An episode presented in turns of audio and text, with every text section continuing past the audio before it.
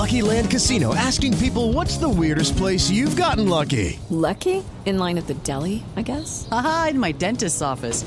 More than once, actually. Do I have to say? Yes, you do. In the car before my kids' PTA meeting. Really? Yes. Excuse me, what's the weirdest place you've gotten lucky? I never win and tell. Well, there you have it. You can get lucky anywhere, playing at LuckyLandSlots.com. Play for free right now. Are you feeling lucky? No purchase necessary. Void where prohibited by law. 18 plus. Terms and conditions apply. See website for details.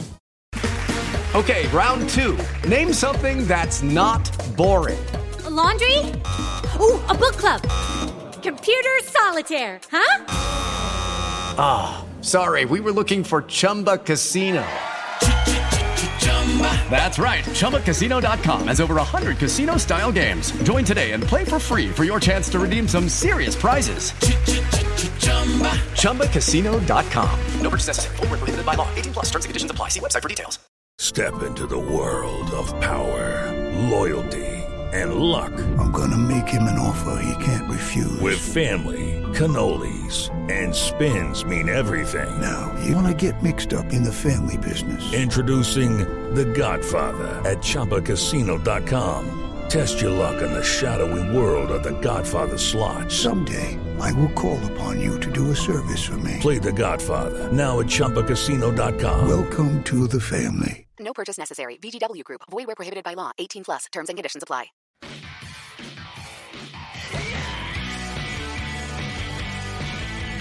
Hi everybody and welcome back to the Gallagher Shots podcast. It's Daryl Mitchell-Hill here today, and we have the first of a special series of episodes we are calling The Magpie Memoirs, in which we sit down for an in-depth interview with some familiar faces from the Newcastle United family. I'm beyond delighted to welcome as our very first guest for this series, BBC Newcastle United commentator, Matthew Raisbeck. Hi, Matthew. How are you doing? Hi, Daryl. Firstly, thanks for asking me to come on, and I'm really pleased to be with you on the show, and also your first guest on your new show. And I hope it goes really well for you. But yeah, nice to be with you at the start. Brilliant. That's great. I am from this moment onwards going to just refer to you as your nickname as Razor, because it's going to be far easier for me. And I'll not get confused with myself. Right, so we'll start this with talking about your childhood. So your youth and growing up. So generically, where did you get your first taste of football in Newcastle United? Well, I mean, this will all be familiar to you because we're the same age and we grew up at the same time started following Newcastle at the best time to follow them in the modern era in the mid-90s.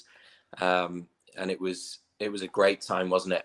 And I mean, so many people's passion for football and for Newcastle was developed through that period, which might make the current situation harder to swallow for fans when you've been introduced to a great team and a great time. And actually what I thought was a great era for football, the mid-90s.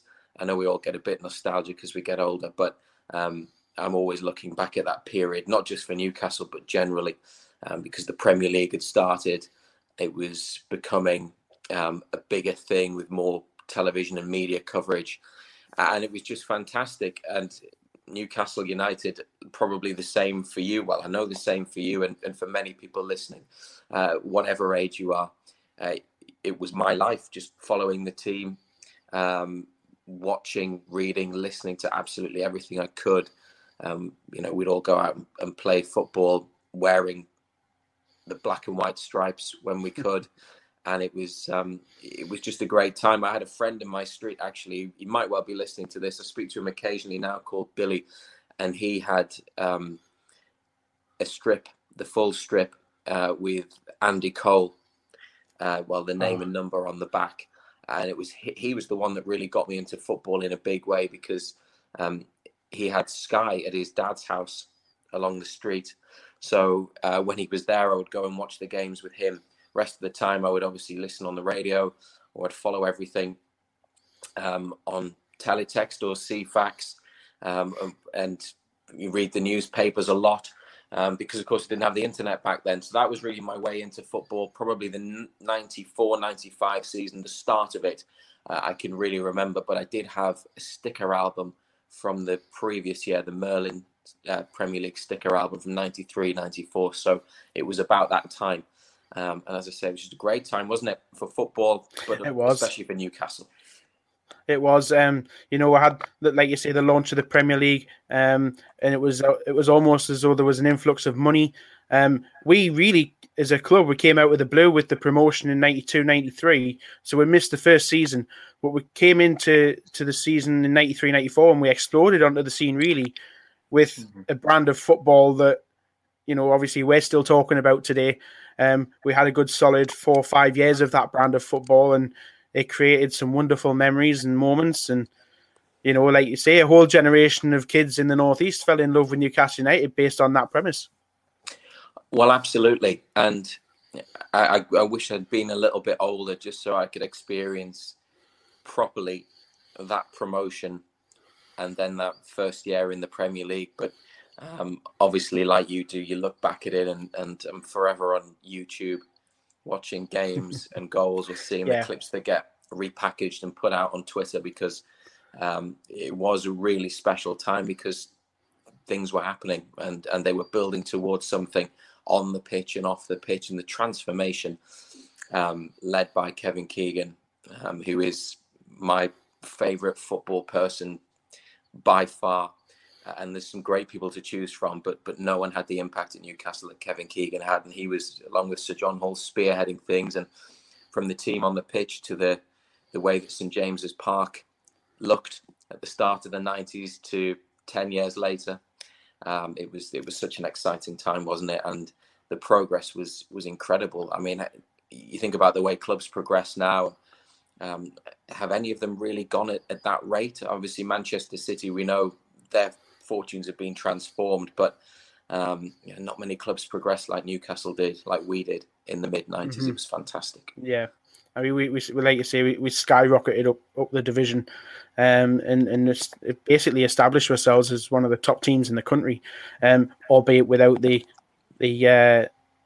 glamour and the trophy or whatever that goes with that. But yeah, so we'll go on to your first kit. Now, I'll quickly start this by saying my first kit didn't come till what I would say was relatively late. And my first kit was the denim blue away shirt of 95-96, or was it 96-97? It might have been across both seasons, but it was the denim blue. We wore it in the final derby at Roker Park when we beat them 2-1. Yeah. So what was your first kit? Well, my first kit was a home shirt. And it was from that period at the start of the Premier League. And it was the Asics or Asics, black and white stripes with the black collar and the blue star logo with some of the images of the city in the background. So, yeah, you know, 94, I've still got it. I've got it with me now, even though you can't see in size large boys. And I've got loads of kits from that era, from the 90s. Of course, they don't fit now, but thankfully, and probably more by accident than design, I've kept them in a sealed bag inside a sealed box. So they're all in really good condition, but they can't be worn because they don't fit. And when you see how much things go for on eBay and other websites now, you realise the true value of some of these great kits from the 90s. I mean, the Adidas ones are you know, nearly all of them fantastic, you know, from that period, from 95 to possibly mid 2000s, early 2000s. But yeah, that was the first one. I had it. I mean, I still, you know, love the look of it and the feel. The quality is really good. But yeah, it's always a special shirt, isn't it? You'll be the same with the 96-97 away kit, because it was your first one. Absolutely. You'll always love it, won't you? That's it. And when I started to get back into it recently, a few years ago, the first time I went on eBay to look for a shirt, that was the first one I went for to try and regain it, because rather foolishly to us, it seems foolish now, but at the time it didn't really seem that much of an issue. But back then, that particular shirt that I had with Shearer 9 printed on the back of it, it was sort of like passed on as a hand-me-down to somebody else who would have got more use out of it than what I did. So we'll go from your first kit there. It's, like you say, it's a memorable kit from a memorable time. When was your first game? The first the first match that I went to at St James's Park was actually not in the Kevin Keegan era, sadly, just missed it by a couple of months. I've got the programme, but I have to be honest with you, it is an eBay purchase from a few months ago because I didn't get one at the time. It was Saturday, the 1st of March, 1997, Southampton at home. And when Newcastle played Southampton in that era, more often than not, Matt Letissier was up to his old tricks, and they lost the game 1-0. I was behind the goal when Southampton scored. So pretty tough introduction to following Newcastle United there inside the ground, wasn't it? But actually maybe a more realistic way of learning about the experience of supporting the club in person. But yeah, Southampton at home, March 1997. And obviously Dalglish was manager, and I mean, at that time, trying to still fight it out, I suppose, for the title, even though it wasn't as close, obviously, as the year before. But they had plenty to play for, and they still had our great team intact, even though there were a few tweaks and then more change, unfortunately, was coming that summer. So it was great to see some of those players actually in the flesh. Just a shame that we lost, but that's probably the case for many fans at their first game. And in terms of watching the team, well, I can remember watching highlights and goals on television. It would be some of the European games at the start of the 94-95 season when Rob Lee scored those three headers, for instance. I can remember that. And then a few more games from around that time. And like you, I'm sure, and many people listening of a similar age or probably older, the black and white videos that the club produced were, lifesavers in that respect, because you were able to not only watch the action again and again on demand, like we can now, it's just the touch of a button, but also go behind the scenes of the club. So they were great as well for helping you follow things closely as we did then. Yeah, and it's something you don't see that much of now. Obviously, you know, we mentioned there with it being like on demand and that, but you know, there's still potentially a market out there for that kind of thing, even though the success on the pitch at the minute isn't something you want to keep reliving year after year. It's still nice to have as maybe a collector's item, and you know, there's still highlights within that you might want to go back and think, oh yeah, that game, that season, you know, played really well, you know, bagged a few goals, etc. But yeah, it's one of those things now where a lot of the stuff is available online, but it's a marketing thing. It's with not to delve into it too much because I want to save it for later. But going into the way the clubs run at the moment, and it's something that if the club needed to make a few extra quid, it's an opportunity for them to have done that. But obviously, the rights now belong to the Premier League, and it's all got to be sorted out that way. So maybe cost wise it's not effective as it could be, but it's still something I think some people would certainly enjoy, to be able to relive seasons like that. I mean, in particular, just thinking about it off the top of my head right now, the season you probably want to relive the most would be the season we qualified for Europe back at the start of the 2010s when we finished fifth. That would probably be a season that people probably want to relive quite regularly. We'll move on from that. We'll park that and we'll revisit some memorable moments from you in a short while. So we're going to talk about your career now. So you work for the BBC. So tell us a bit about that and sort of time frames and what you get up to. Okay. Well, I mean, firstly, I know that I'm very lucky to be in a position in the media and to do what I do because it's what I've always wanted to do. And when you passionate about football and when you love Newcastle United, to be able to follow them closely is just amazing. And also actually what I've learned over the last few years in particular is the sacrifices a lot of supporters make to do the same, because you know, we're there professionally, we're travelling for work, there are fans, you'll know this, getting up very early or coming back very late when they've got to go to work, to travel all around the country. Geography is against us. in the Premier League and was in the Championship as well a few years ago. So nowhere is particularly close, and often you're travelling to see a game that's not going to go well, and you're coming back from a really bad defeat. So the respect that I have, and that I know my colleagues have, for the fans who travel around and follow every game because they care, is massive. My particular role is Newcastle United commentator for BBC Radio Newcastle, and primarily it is to cover the matches. That's the main thing, to provide commentary on the radio for the games. The club website, we have a broadcast rights agreement with the club to put the games on the radio, but as part of that, they take our coverage and stream it on their website, which is free of charge and available worldwide.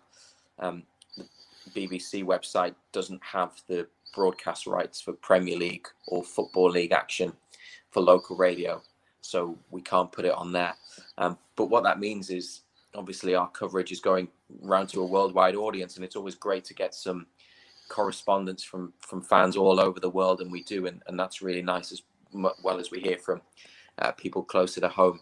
I've been in that position since November 2016 when we were in the Championship, and I'll come back to that in a second, but quickly, like leading up to that, I started at the BBC in the summer of 2006. I'd just left school and I was looking for some media work experience, and I found a placement for 2 months.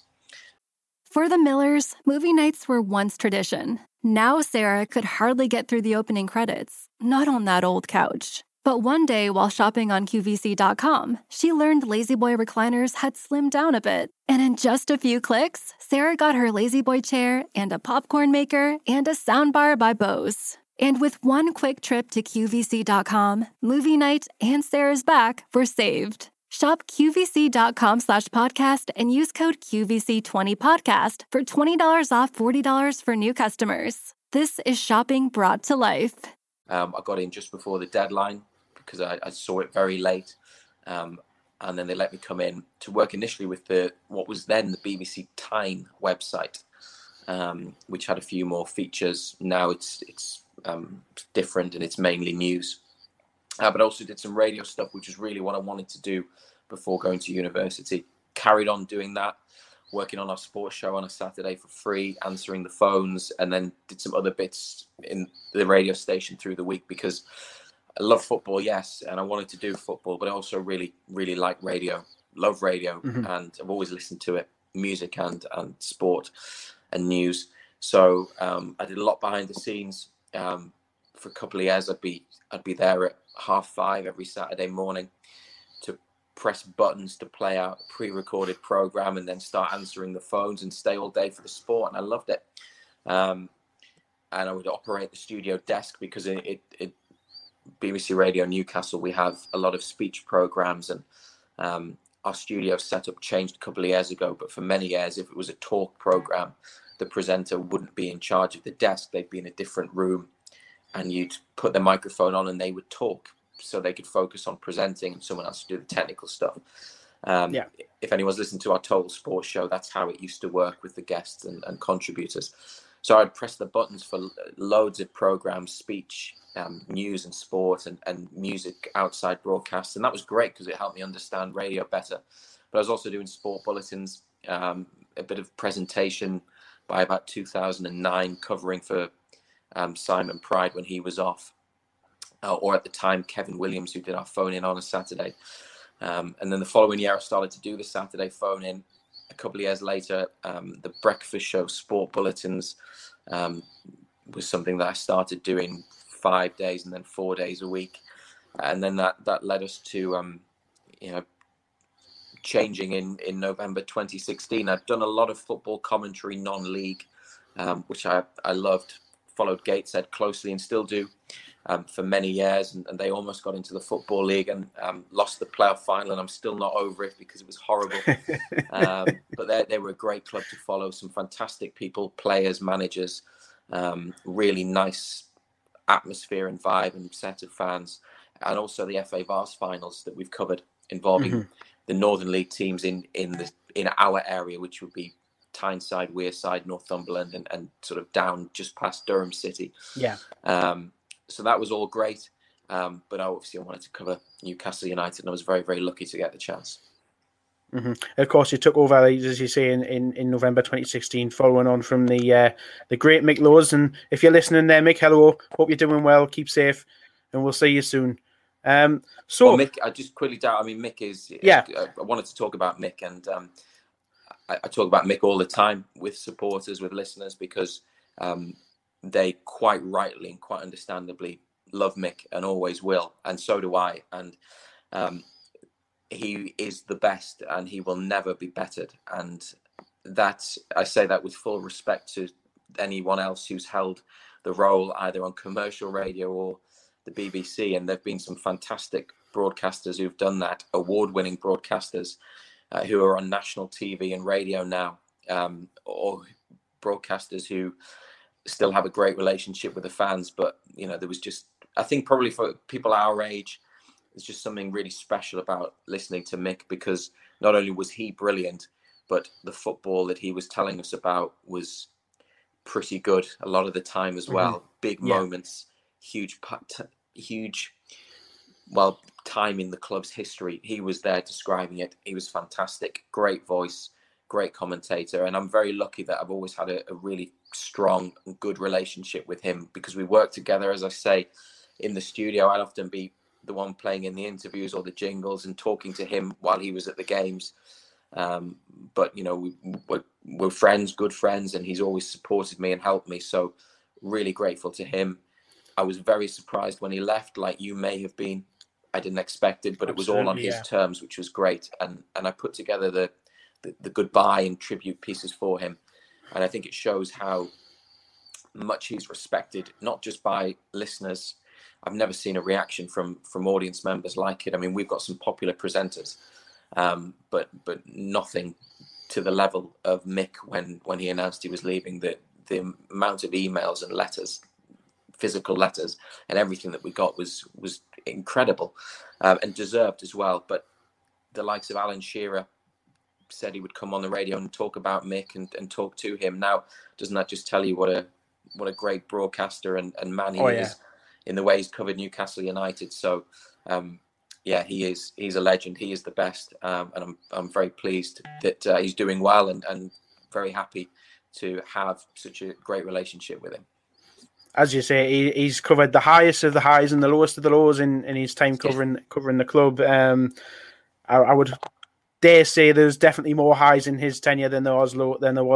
You know, that, like we say, that peak period in the 90s and the slight revival under Bobby Robson in the early 2000s there with the goes into Europe and all the bits of success and wonderful football that we got to see at those points, and then obviously going into the relegation of 2008-9 and the season in the Championship. But then we came back from that as well. Mm. So he's certainly covered a broad spectrum of emotions and moments and a period of the club's history. So your typical week in the life of a BBC radio commentator, what goes on during the week? Pre-coronavirus or post-pandemic? I'll tell you both. I'll tell you how it is now, and I'll tell you how it should be, how it used to be. At the moment... what we'll be getting back to soon, hopefully. Hopefully, yeah. For every reason and reasons that are bigger than football, of course. But at the moment, we're still continuing to provide commentary on all the matches, which is really important. BBC Local Radio, and this is a director-level decision, all football commentary teams across the country, and there are loads in the Football League and some in non-league as well, are not doing away matches because of the risk of travelling. Picking something up and bringing it back, basically. It is dangerous. So away commentaries are coming from the studio now, which is something that I probably never expected to be doing. And it is a little bit challenging, and I'll explain why, because we all watch football, but when you're watching it, you're not in control of what you're seeing. And it's the television directors. So in recent games, and we've done that since Brentford, in the cup, which is probably a blessing in disguise, actually, that we weren't there, given the way that went, because that would have been an awful journey back. There's one member of the media, actually, I spoke to the day after who was there, and he made it back from Brentford for the last train, incredibly. Probably just wanted to get out there and get away as quickly as possible. God, that was a miserable night. But we're watching. We were at Man City, and then the this current policy was enforced from pretty much the new year when we went back into lockdown. We've got a couple of screens in the studio. We link up through a program that the BBC has to get what we call the clean feed of the pictures, which is the pictures without any graphics or commentary, and it's the pitch side microphone noise and the matches. So in that sense, it's clean. It's as if you were there in the ground just watching, but with, you know, you're watching the game and you're hearing the sounds, and that's it. And it goes through an iPad onto the screens in the studio. But of course, if they cut away from the action, well, you don't know what's going on, so you can't tell people. There were a couple of times when we've had shots or there've been challenges, or, you know, the players holding each other, and the camera goes straight to the referee or the players involved or to a replay. And because even though we've got the noise from the ground, there might be a whistle, but you don't know exactly what's happened. And sometimes, and for some reason at the moment, TV directors have a fascination with Graham Jones, and they keep putting their camera on him for ages. And we're trying to describe what's happening on the pitch and you can't see. So that's a challenge, and there's ways of getting around that. You just get a bit more analysis. You give out the score again. You promote Total Sport on the station. I phone in every night. That bridges the gap, but that's hard. But at the minute, we still have our show, as I mentioned, Total Sport, and I'll not plug it again on your show. But I hope obviously people are aware of it anyway. But we're on every night, myself and Nick Barnes, our Sunderland commentator. Nick actually used to commentate on Newcastle in the late 90s to early 2000s, but he's done Sunderland for nearly 20 years now. But a lot of that is done from home now via an app on our BBC phones and other devices, whereas previously we'd be in the studio every night. But I still prepare in the same way for the games in terms of notes that I take. I've got 2 pages of slightly bigger than A4 in a book. I use different colours just to make things stand out a bit more. I'll share with you a couple of pictures.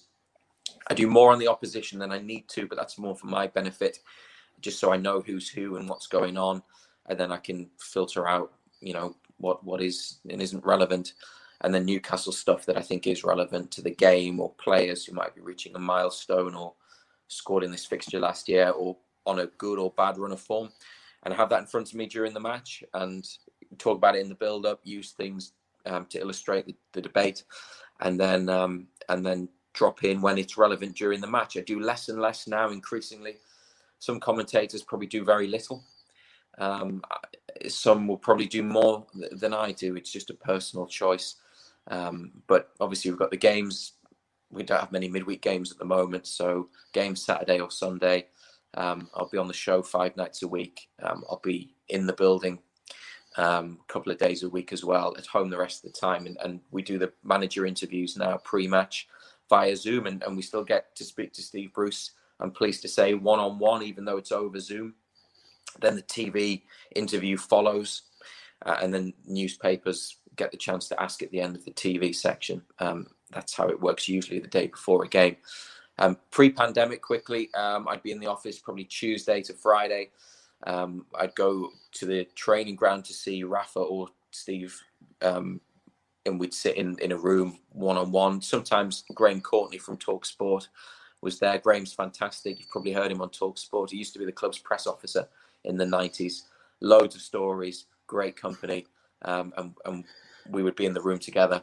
Sometimes it would just be me. Then you go back, edit the interview for broadcast, for transmission, once the embargo, which there usually is, to give people time to turn the material around into video, audio or print, has been lifted.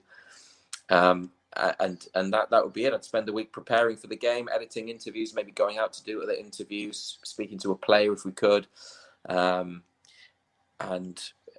just getting ready for the match, building up for the game at the weekend. So that's how it would have worked, and hopefully will again when things get back to normal. Yeah, so I'll revisit a couple of points from what you've just talked about there. So in terms of when you're speaking to Steve Bruce, I'm sure you would prefer, or you do prefer, the face-to-face element. Do you feel like when you're doing it over Zoom, do you feel like there's a restriction? I know I've heard a few of the written press guys talking about not having a platform in which to ask follow-up. Now, I know you get Steve Bruce one-to-one, but do you still feel like there's a restriction there? Yeah, it's not the same, and it can't be the same, because life isn't and football isn't. This is the way this is done is the way it's done around the country. All football clubs are doing this. It's not a Newcastle thing. Quite how it works specifically is down to each club.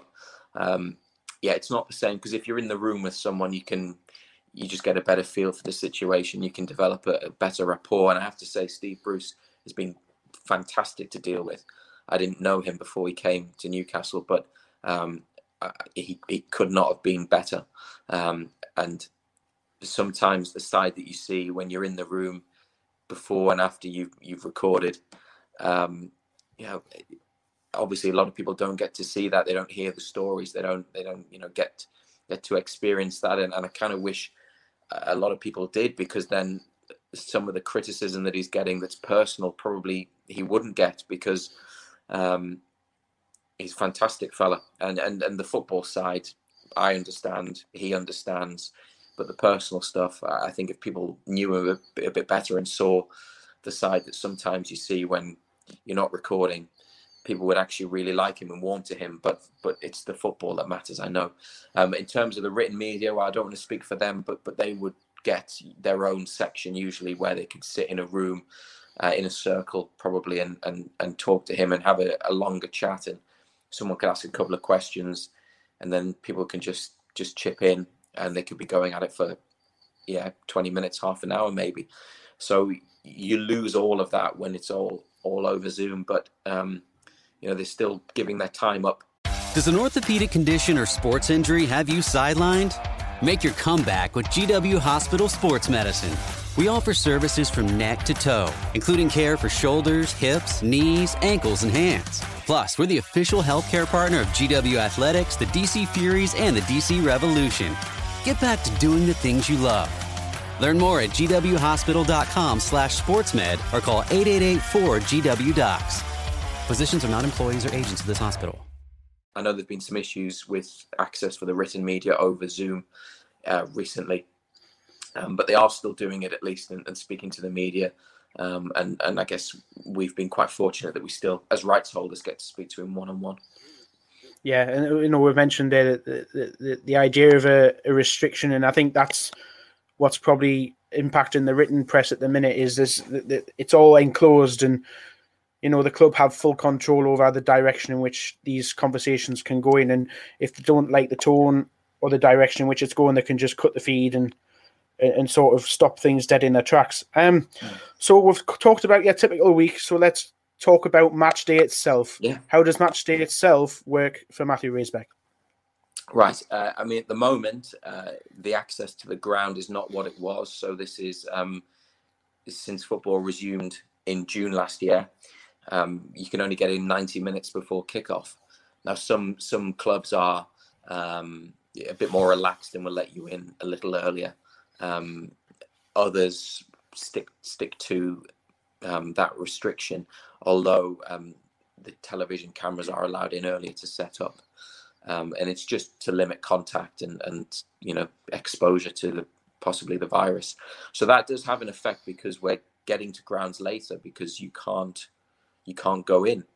It doesn't matter for away games because they're in the studio and I'll just go in a couple of hours before, or three or four if it's a night game and we've got Total Sport on first, which we appear on to preview the match. But the minute we get to the ground, you're there, you've got to have your temperature taken. Some places check your bags as well. You've got to fill out a form. And just have that checked. Get your accreditation, which is a lanyard and your pass. Normally a program from the clubs because the clubs are still producing them, most of them. And then you're shown to your seat. But at every ground I've been to now, since last June, including Newcastle. You enter via a different door rather than through the media room, or if you go through the media room, it's all closed and it's stopped. So a media suite would have TVs, desks, there'd be food and drink for the media usually. All of that is stopped for obvious reasons, and you've got less time in there. You're in a different seat now, but there's more space around you. At St James's, the broadcasters are in the media seats behind the benches, but our position changes from match to match depending on how busy it is. Southampton, we were right behind the Newcastle bench, which was great because you could hear loads of what was going on, but normally we're on the back row. The written media are in the hospitality boxes behind the TV cameras, just for distancing, and there's no post-match interviews now. There's only one for radio, and it's either 5 Live or Talk Sports for national radio. And we take their material, or we take match of the days. So I don't have to stay around and do interviews, and the players don't come out and do interviews either, except with TV rights holders. So the post-match is a bit different, which means we can leave earlier. So it's really strange. It's almost like you feel like you're doing half a job, because you might not get in until about an hour before the game starts, and then you're leaving within 20 minutes. Previously, Daryl, I mean, you'll know because obviously you've seen us at games. Yeah. We would be, if it was a home game, we often go there for about 12 on a Saturday, 3 hours before kickoff, because we'd be on an hour before. We'd have something to eat. We'd chat to people, people around the club, other members of the media, other radio stations about the opposition. Plug in, test our kit. We had loads of time to do it. Walk around the ground, just sort of soak up the atmosphere, and then the fans would start coming in from about 1:30. Away games, you know, we travel really early sometimes, you know, setting off at 12 and get there 3:30, 4:00 for a 7:45 kickoff because of our other broadcast commitments. So there's less time involved now, and it's not the same. And like I say, it feels like kind of half a job almost, because you're not there for as long. And obviously we're not doing away games at the moment either.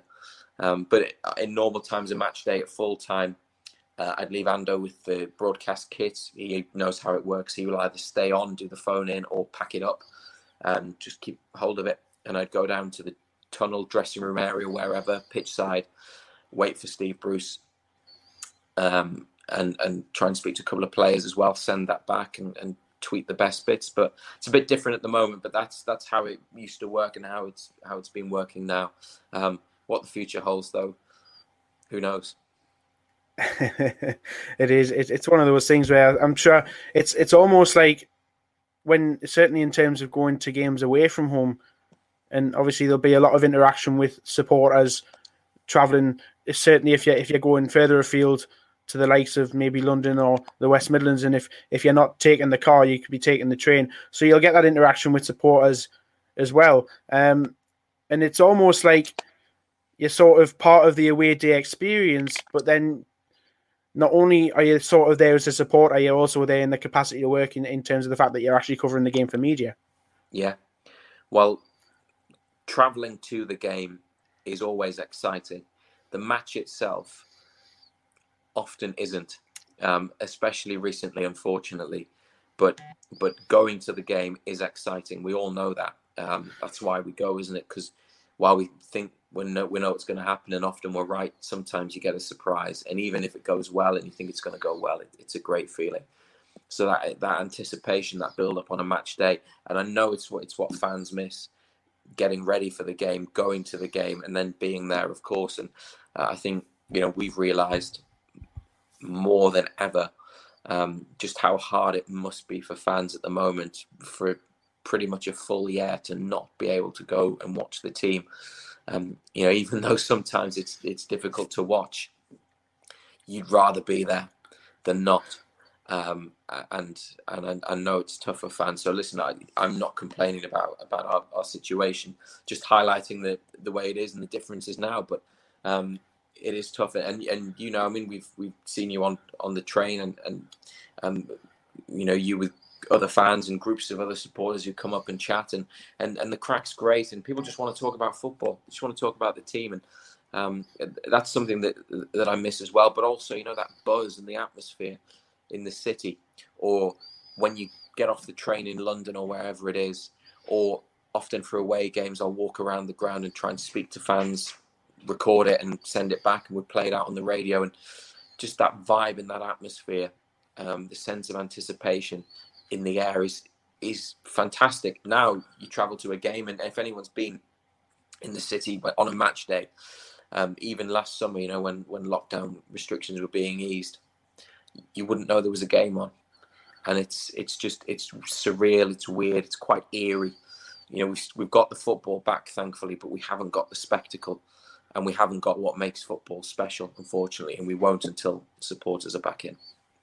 Yeah, I mean, it's quite clear to me that there's many of the homes on Tyneside, and any home of a Newcastle United fan, no matter where they are really in the country, there'll be wallpaper being stripped off walls, and, you know, the people can't be there to, you know, we as fans have lost our ability by not being there to help the team.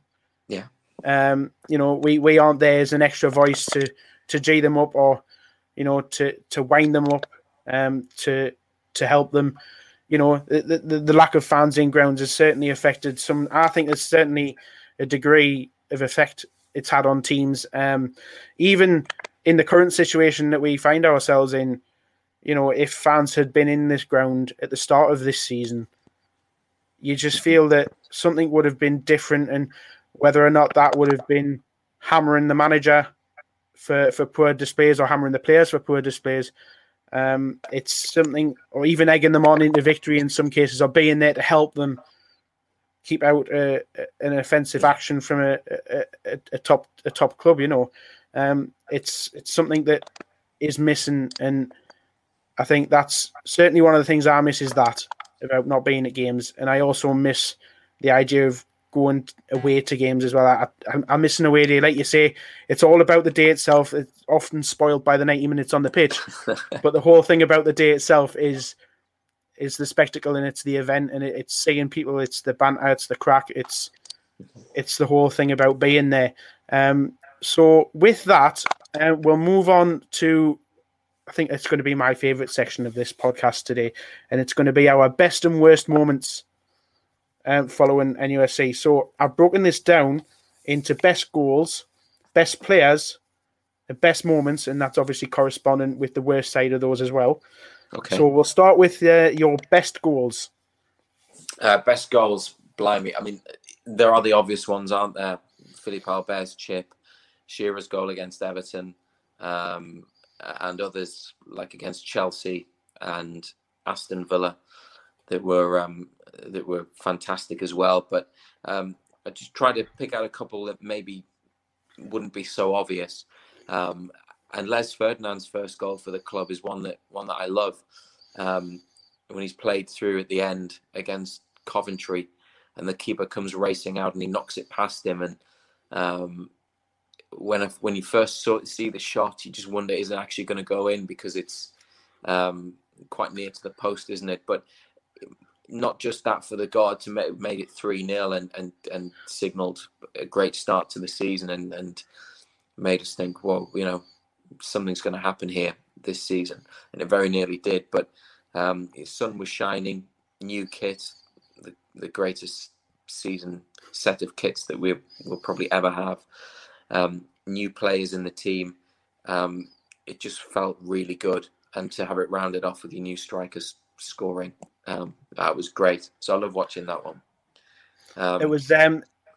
It was the first of Sir Les's 25 league goals that season. He was only bettered by Robbie Fowler with 28, and of course Alan Shearer on 31. Yeah. And also that season, he was voted the PFA Players Player of the Year.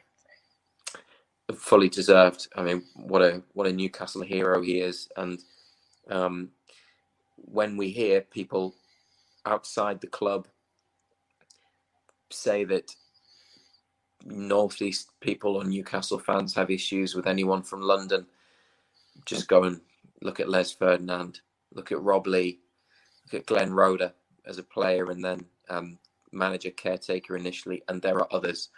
You know, he's just he's one of the greatest we've had in the modern era. And I couldn't believe he was sold. It was heartbreaking, and it was a terrible decision.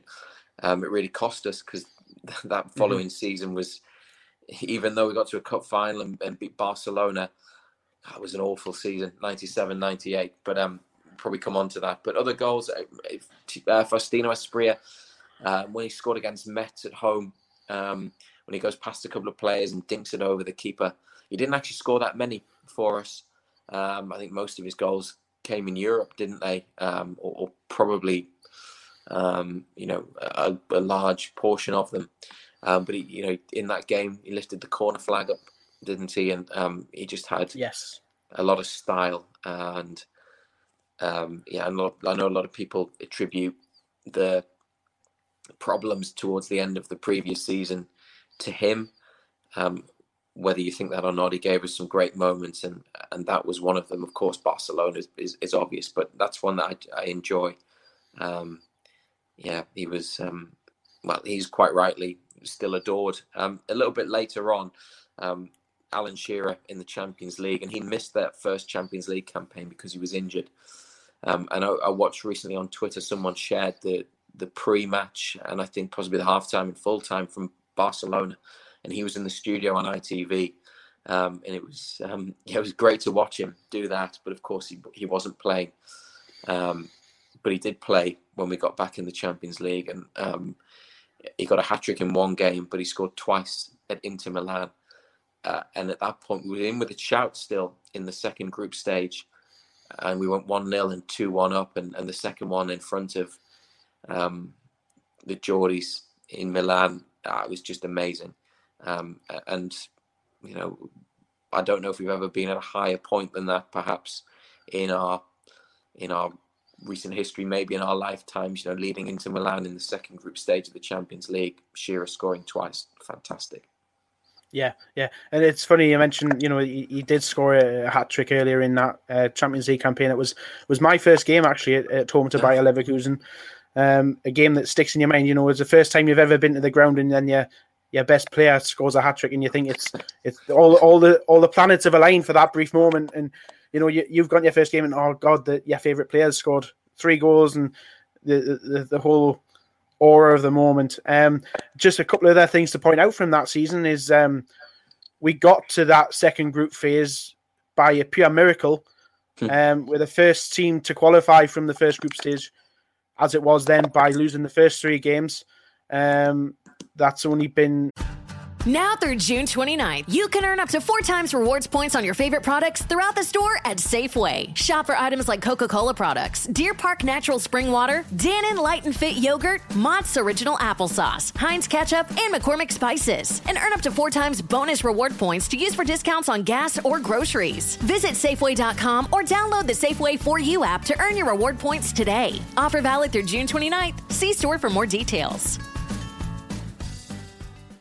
Matched recently, I believe, and I know Man City have done it as themselves, I think, very recently. And it was an eventful, to say the least, second ever visit into the Champions League. We had the suspensions of Bellamy and Shearer from, I believe, it was the first game that we played against Inter Milan at St James's Park. I think Bellamy was sent off after only a few minutes. And of course, we had... when we played Barcelona again, we had the 24-hour rain delay. And there's a very famous picture out there with Bobby and the umbrella while he stood there in the middle of a downpour. And I don't think many of the fans could stay for the game that was rearranged for the next night. And it was still a bit of a monsoon, from what I remember rightly, the following night as well. Yeah, well, we took the lead, didn't we? Through Schola and Miobi. Yeah, and a great finish. And that it's those times. We probably got used to being in Europe. I don't think we ever took it for granted. And fans who would have been perhaps our age back then would have known some really dark times, relatively speaking. Some bad times in the 80s, problems, best players being sold, relegations, So for them to experience that would have been so special, as it was for us, having grown up in a period when we were good and we got into Europe. It's obviously a bit different now for any young supporters, which is hard, and they probably won't know much different to finishing in the bottom half or fighting relegation. In recent years, we have had some good moments, though, haven't we? Moments rather than perhaps sustained success or progress. Although what we did under Rafa Benitez was progress. But of course, it wasn't the sort of progress that he wanted or that we were all hoping for. But such a huge amount of appreciation for what he did actually do. And one of the high points under Rafa, I think, in terms of goals, was when we came back to beat Manchester City, because Almiron's signing was getting done that night, and that broke before the game, and we conceded early, but then got back in it, and then Matt Ritchie with a penalty, and. I know Richie's last effort was saved, but he was so reliable from the spot for us, and I just knew he was going to score. And what a roar from the crowd! A roar that we've missed hearing when he scored that. And then actually under Steve Bruce, there've been a couple as well, haven't there? I mean, Lejeune at Everton. Trying to work out what was going on there was tricky, but it was unbelievable. It was one of the worst games I've ever seen, but credit to them, they got back, and the players have done that a lot. They've got back, fought back many times, but Matty Longstaff scoring his Premier League debut against Manchester United, what it meant for him, but also for the team, first win of the season, and for Steve Bruce was huge. And to score the winner at the Gallagher end of St James's Park is, well, something really special. So great moments. Yes, it was a goal that meant he was the youngest Newcastle United player to mark his Premier League debut with a goal. He was the 8th player overall to do so at that time, and since then we've had another 3. So I'm going to hoy a bit of trivia at you now. Okay. And so we've got Matty Longstaff is a named Premier League debutant goal scorer. There's 10 other players. How many do you think you can name? Well, I'll do the recent ones, which would be Joe Willock, Callum Wilson and Jeff Hendrick this season. Fraser scored on his debut, but that was in the Cup against Blackburn in September. So other players scoring on their Premier League debut for Newcastle. Obviously, Les Ferdinand would be one. Now this is where it gets a bit trickier and it gets a bit tougher, doesn't it? Because we haven't always, we haven't always started seasons well. So you might be looking at players that came in after the season began, or maybe in January. And I'm just trying to buy myself a bit of time here by thinking. Did Loic Remy do it? No, he's not on the list. He's not on the list. I've got various lists and various quiz questions about goal scorers and things, but I've not had this one. There'd be some obvious ones. People will be screaming. Well, if you start to get a bit of a struggle, I'll give you some years. Alex. Yes, Matthew. Spot on. I remember that one. That's early. 1993.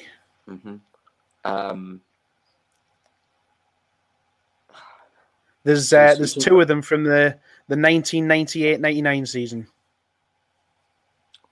Dietmar Hamann? No. 98-99. Paul Dalglish? No. You see, the pressure's on now. They're both strikers. Oh, well. That season. Oh, Givash, of course. How can we forget? And who else? Duncan Ferguson against Wimbledon. Yeah, spot on. I've phoned Steve Howie about that because Steve is one of our pundits. And I think he played a big part in one of the goals, bringing the ball out from the back. And I remember watching it with him in the office. And he was telling us, what a big part he played in that goal. You might have to give me the seasons for the others. Yeah, no problem. So you have to fast forward 10 years for the next one. 2008-9. Disco. Yeah, spot on. And then the next one would be 2012, but I believe that would be the 2011-12 season. Ah, well, he came off the bench, didn't he? He scored against Villa. Papi Cissé. He did. Yeah. Yep, spot on. And the last one would be the 2015-16 season. Wijnaldum. Yes, spot on again. Fantastic. See, I needed to be pushed in the right direction. Yeah, definitely early doors. So we'll go on to... I've got a list that you supplied to me beforehand, so we'll run down the list of your best/favourite players. Yeah, well, obviously all of the entertainers team from the mid-90s, and they are rightly still loved and hugely respected.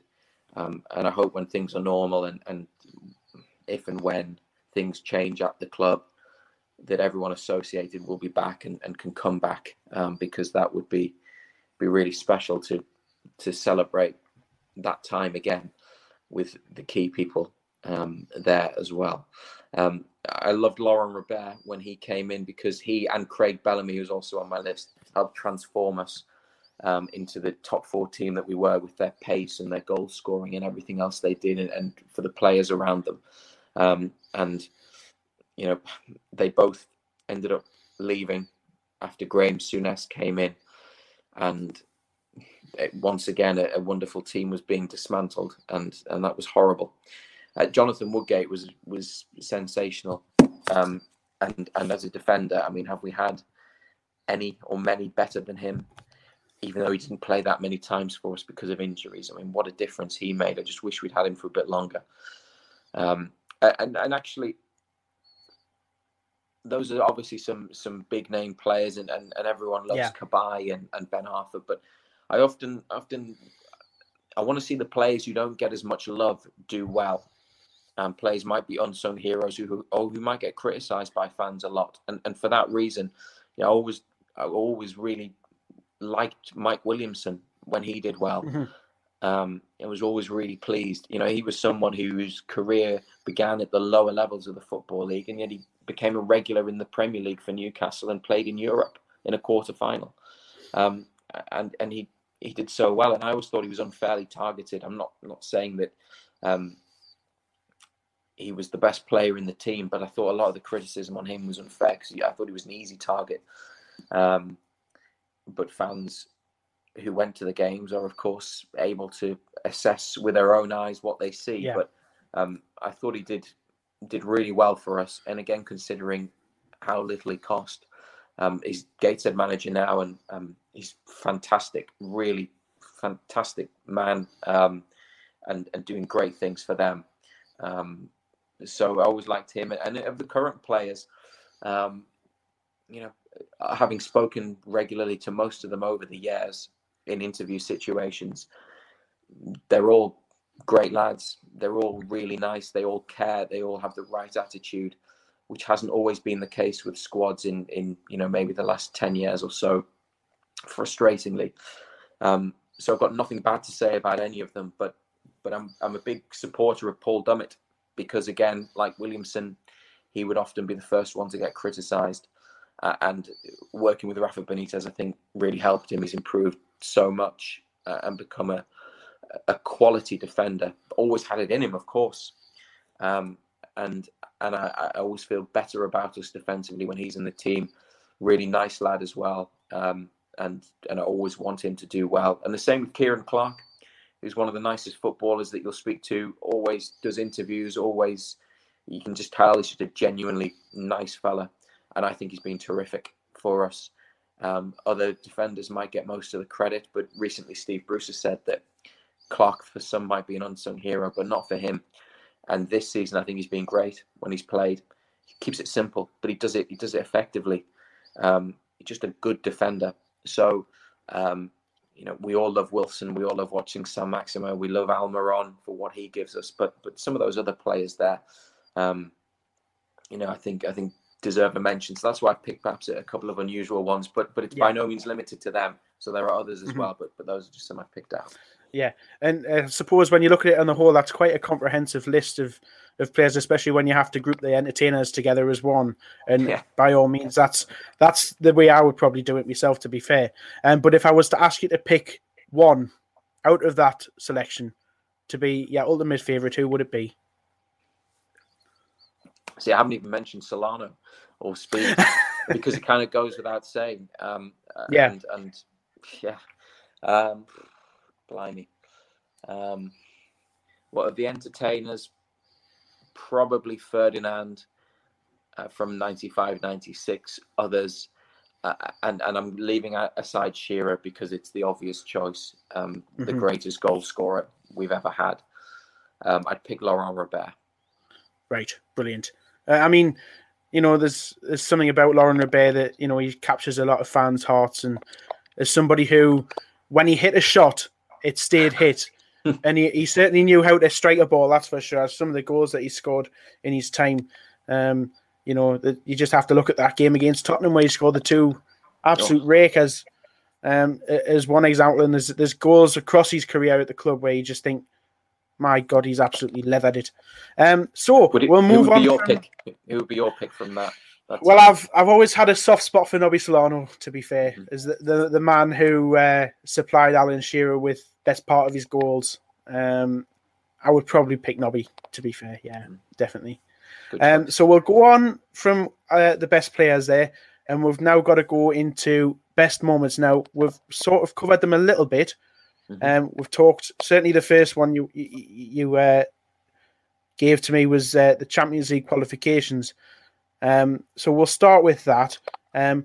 So one thing I wanted to ask was the actual campaigns themselves or the seasons that preceded them that led to the qualification. Yeah, I mean, well, probably all of them. I mean, we were a club that was really competing in the mid-90s, and to get in on the final day of 96, 97 by beating Forest 5-0, because we did it on goal difference. And we had the best goal difference in the league that season, incredibly. I looked at the table recently, and it's remarkable. And we pipped Arsenal and Liverpool. So that in itself was great. I think a couple of other things happened in the Premier League at the other end that day with regards to relegation, which I only found out about later because I was following Newcastle's match. But I guess for a lot of fans, that was a really good day. But, you know, to then obviously get through the qualifier in Zagreb was special because that was dramatic as well. Yes, there were problems in that game, but they did it, and it was great. And obviously to get in by finishing fourth, and then go through the qualifier in 2002, and you know we finished third 2002, 3, but then Partizan Belgrade. And if there is a point when things started to unravel, for me it's that. You know, we missed out on the Champions League and then missed out on the top four the following season. But just to achieve it, it was really meaningful. In recent times, though, the present team, the present era, that Manchester City win that I've already mentioned in January 2019, obviously winning the Champions.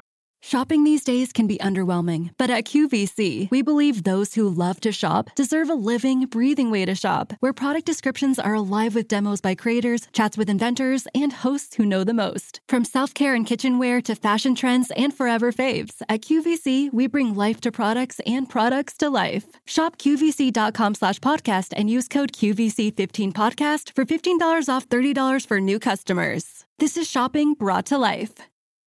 Under Rafa in the way that we did it was quite incredible. We had a reporter at Villa Park that day giving us updates, and where we would sit at the ground in the Millburn stand. We've got supporters just to our right. I mean, so close we can talk to them, and I was trying to give signals to them when Brighton scored at Villa, and then we were 3-0 up, I think. And I got a message in my ear from the studio, in our headset, in my ear, because we're always in communication with the studio, saying there's been a goal at Villa Park. So I looked at Ando, who was at my left, and just raised my eyebrows and right, okay, 2-0. We're not going to win the league. And our reporter, Chris Sykes, who now works behind the scenes at Radio 5 Live, he shouted, yes, it's a goal for Aston Villa. We couldn't believe it. I think I put my hands on my head and open mouth, and I started to signal to supporters 1-1, two fingers in the air. And just try and tell those near to us. And I mean, the bloke who sits closest, I don't actually know his name, really nice fella. We always speaks, as do all the fans nearby, shaking his head, didn't believe it, trying to turn around to tell the fans in the front of the director's box that it was 1-1. And a few people, I don't think they knew what was going on, but people were obviously on their phones anyway. And then around the ground, we heard that big roar, didn't we, shortly afterwards, because word got around. Obviously not started by us, because people can find it out themselves. But that was great. And then when we got the final whistle, you see the celebrations of the players on the pitch. It was terrific. And Rafa Benitez's final game in charge, Fulham away. You know, the fans on the river cruise down the Thames to get there. Boiling hot day. Won 4-0. They were terrific. Could have had a few more. The supporters that day were as good as I've seen them. Felt really positive about the future, and then obviously things didn't quite go the way we thought.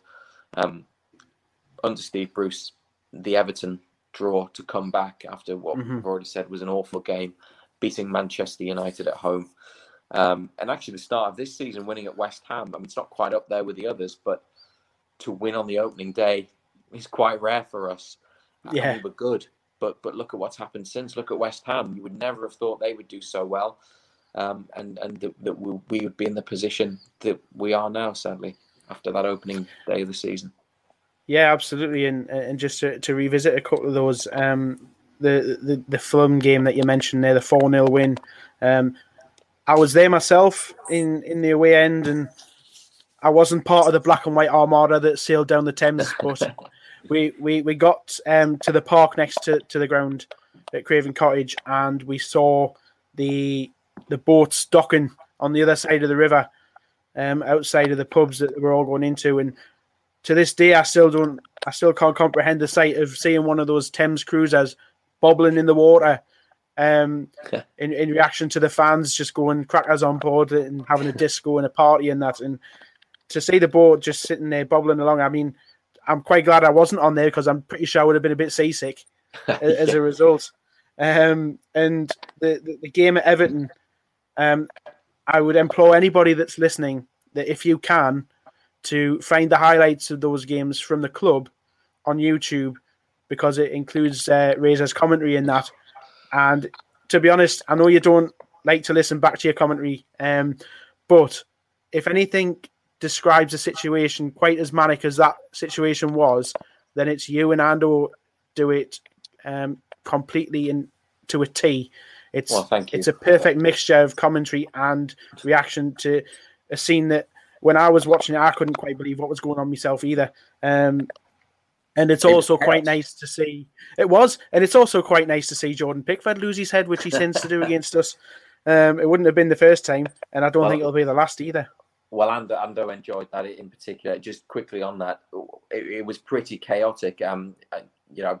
We have to listen back to what we do anyway, but it's and we'll come on to this probably at the end. You know, if you work in the media or in any kind of broadcasting, even if you do work on a channel like this and do a show like you're doing, you'll have to analyze and see your own work back, and it's never easy. It never sounds or looks how you think. But that one. It was chaotic for many reasons, because no one knew who'd scored. The ball was like pinball in the box. But also at Goodison Park, it's one of the most awkward commentary positions, because you've got pillars in the way of the pitch. It's the tightest area for sitting. You've got no leg room at all. You've got home fans right pressed up behind you, against you. The rows are so tight. It's a great ground to go to, because it's old-fashioned, and the atmosphere is good. But also, in terms of replays, there are only a couple of screens. So as soon as the goal was given, everyone in front of us in the media section got up, and they were peering over and looking at the screen. We couldn't see it, because there's only three, and in the section that we were at, they're at either end. So you've got no chance. A lot of grounds were lucky. You have them on your desk. You've got your own replay screen, but there we didn't know. We couldn't see, and no one really knew. But people were looking at replays, but they were looking at replays for their, for their coverage or whatever they were writing or broadcasting. Meant that we couldn't see it. They blocked off the TV, so that was harder. But yeah, an incredible comeback, wasn't it? It is, and it's funny that you just mentioned there about Goodison Park and its current reposition. I'll end this little section in your favourite ground to commentate at, which has been the best ground that you've commentated at so far. Yeah, well, obviously St James is special, and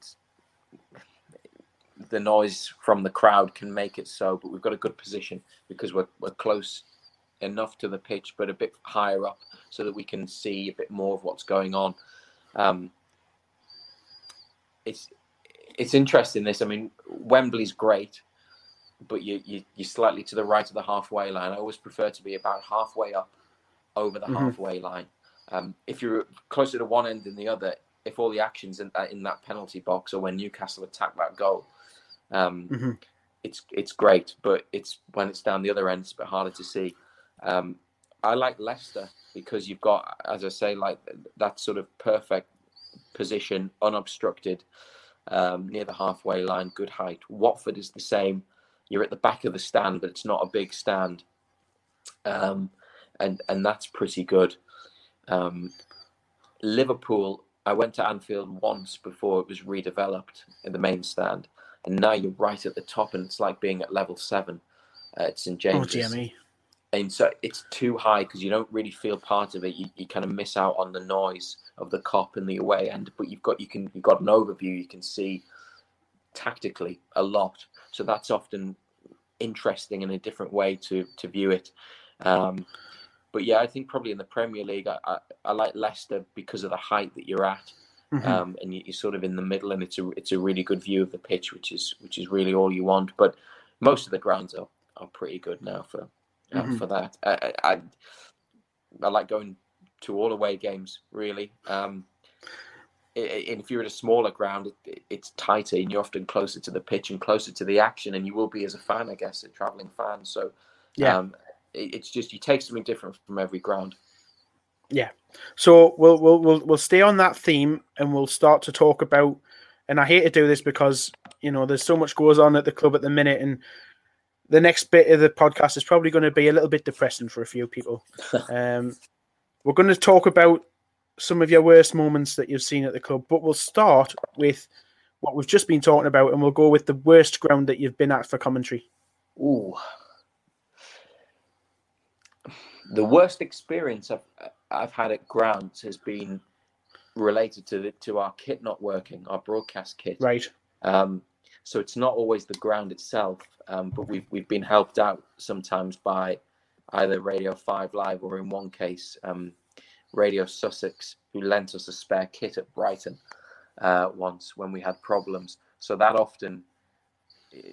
fills you with dread when you go back to those places. But worst ground, I've been thinking about this, and it's difficult. It's often, I think, the most uncomfortable one to commentate from is Everton. West Ham, the London Stadium, is a weird position, but you've got a clear view of the pitch.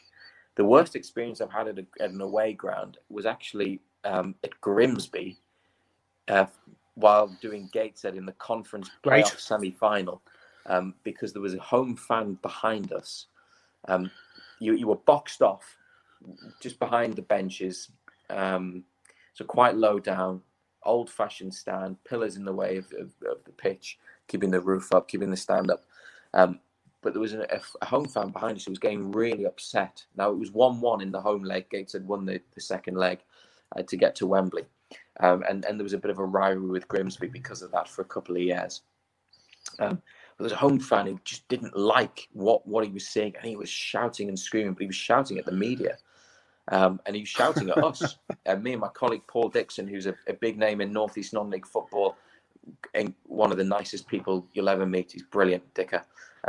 We were there to describe it from Gateshead's perspective, as we would be describing any game from Newcastle's perspective, but still trying to be fair and as you know, down the middle as we can be. But what happens in the game for the team that we're covering is what's important to our audience. He didn't seem to understand that. Even though Radio Humberside was sitting just along from us, he decided to listen to what we were saying, and he was shouting and screaming at us and shouting, "You're biased," all the time. I was coming through loud and clear on the microphones, and there were no stewards around the media area, which you get in the Premier League. And right at the end of the game, he jumped over the fence, pretty much the wall, into where we were, and grabbed our crowd effects microphone and screamed something like "Grimsby Town" down it, and then threw it down and walked off. I mean, it wasn't particularly threatening or intimidating. It was more annoying, to be honest. I mean, this was someone who was probably in his 50s, but he was getting really upset by what was going on. I can understand it. Is, you know, there was always a bit of needle at that ground. I don't think the fans and the club get on particularly well, but that's the worst experience I think I've had at a game. But you know, within a second after screaming into our microphone, he was gone. Shouldn't have been allowed to do it, but normally in the Premier League, you're in the Championship or whatever, you're sectioned off and you're okay, and fans can't do that. I've got no problem with him shouting that we're biased or disagreeing with what we're saying, but yeah, that overstepped the mark a little bit, I think. The things you get up to at non-league grounds, eh? Yeah. I tell you what, there's one moment I remember from fairly recently was you were covering a game down at Turf Moor, and I think you had issues with the tech then, and you definitely ended up doing something on the telephone, didn't you? Well, you're right, yeah, and that's what I mean. You've got broadcast kit, and we use an ISDN line, which is high-speed line, high-quality line. You know, crystal clear quality on a second delay, perhaps, from the action. But yeah, our kit just stopped working at Turf Moor, and it was just after the second half began. It was December 2019, and we couldn't get it to work. So we had to do the second half on the phone with no link to the studio, nothing in our ears. You know, in terms of communication, tried to get the line back up. We couldn't. We missed the goal that Burnley scored. I didn't even see it. I just heard the roar of the crowd. That was awful, because you're trying to get your kit to work so you can broadcast in quality, but you're also trying to have a backup method ready quickly. Yeah, that was a nightmare. I had the same problem in Porto in pre-season 3 years ago. Problems with the kit. Had to do the game, because we did that one on the radio, on the phone, although it didn't sound too bad there, but I think Burnley was, maybe it wasn't great sound quality. That's always, you're always worried. It wasn't our kit, It was the line at Burnley, and they'd had problems a few weeks before that we subsequently found out at full time. But yeah, you hope that doesn't get repeated ever. But it has happened on occasion, sadly, and that's just the way it is. Yeah. That's great. Well, it's not, but it is. Yeah. So we'll go into your worst. I've grouped these together. So we'll go with your worst goals and worst moments. Okay. Yeah. Well, because this is all negative, I'll try and keep it brief. I mean, the obvious one from the mid '90s is losing at home to Man United when we battered them and Cantona scored. Ando said to me the other day, John Anderson, our match summariser and former player, that Benteke's goal for Crystal Palace at Brighton reminded him of Cantona's against Newcastle. You know, the sort of swinging cross from the left side, got a yard on the defender and volleyed it back over. And I kind of see where he's coming from. Shopping these days can be underwhelming, but at QVC, we believe those who love to shop deserve a living, breathing way to shop, where product descriptions are alive with demos by creators, chats with inventors, and hosts who know the most. From self-care and kitchenware to fashion trends and forever faves, at QVC, we bring life to products and products to life. Shop qvc.com/podcast and use code QVC15podcast for $15 off $30 for new customers. This is shopping brought to life. But yeah, God, that was, I've never, you know, how old was I then? 7 or 8, and it just, it felt like the world had ended. after that result. A lot of people say that we played better in that game than we did in the 5-0. Yeah, well, it just summed up the season, didn't it? We were great, and we were so close, but it wasn't enough. The relegations obviously were, well, hard. The first one, I was at university on the Sunday. I wasn't actually working for the BBC that day because I had to go through to university and I had a lot of work on. So I'd had that day off in advance, and yeah, I was with some Sunderland supporters that day, which just made it worse in 2009 because they stayed up. 2016 we went down because of Sunderland beating Everton, wasn't it? A game that I didn't watch. I saw the score, and you know, we kind of knew it was coming. Losing the FA Cup finals as well, it's quite raw, isn't it? You'll know this. I mean, getting there's great, but just Wembley generally hasn't been good to us, has it? I mean, you've got the both 2-0 defeats to just turns out that we also played those teams that were winning the league that season as well. So it was Arsenal in 98 and Man United in 99, who also then went on to do a treble. And I've got a little note here to further compound the Wembley heartache, as you alluded to there.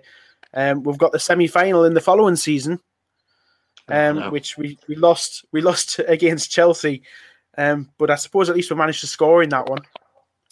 Well, it was a great goal as well, and for Rob Lee after what happened to him at the start of that season, it was magnificent. I mean, the noise is just amazing, and didn't their first goal come from, or was it the second? No, it'd be the first goal, Poyet, when there was a free kick and the ball was rolling. Poyet was a bit naughty in that game, speaking to Steve Howie, who played in it. Poyet did some naughty things in that match. And I think when they scored their winner, Aaron Hughes was down? Might have been Hughes or Dyer, was hurt and was down, and we were a man light. And they scored out. It was just heartbreaking. We didn't deserve to lose. So, yeah, Wembley generally. And even playing Spurs there in the Premier League, we couldn't manage a goal, even though we came incredibly close on several occasions. Losing the UEFA Cup semi-final to Marseille after the 0-0 draw at home. Yeah, we just didn't quite have enough. And it was hard. Mm-hmm. It was upsetting.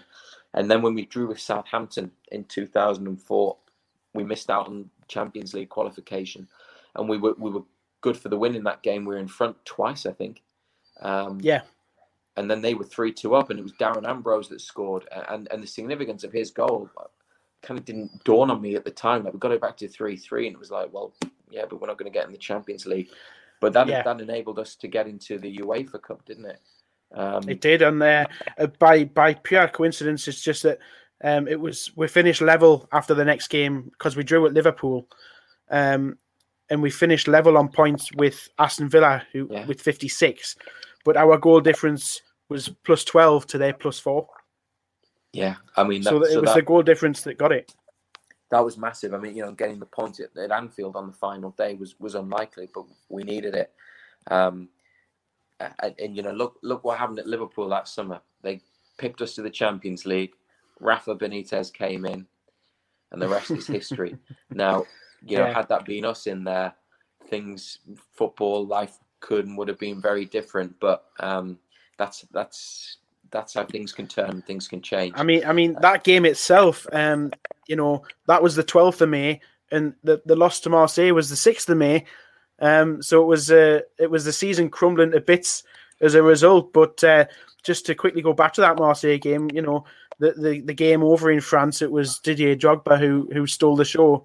He then moved to Chelsea and became, you know what Drogba did at Chelsea, and it was almost as if that game was cemented his move into the Premier League. Yeah, well, what a replacement he would have been for Shearer if we could have got him. He hadn't done so well against us. Obviously, thankfully, Shearer played on for another two seasons and broke the record. But you're right. I mean, that really he really announced himself there.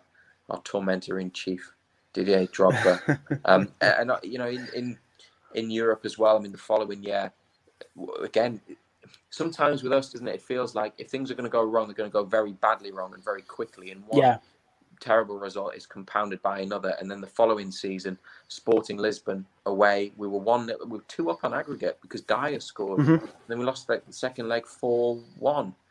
And we picked up injuries, didn't we? And then a few days later, the semi-final in Cardiff, and I don't even want to talk about that one because it was just horrible.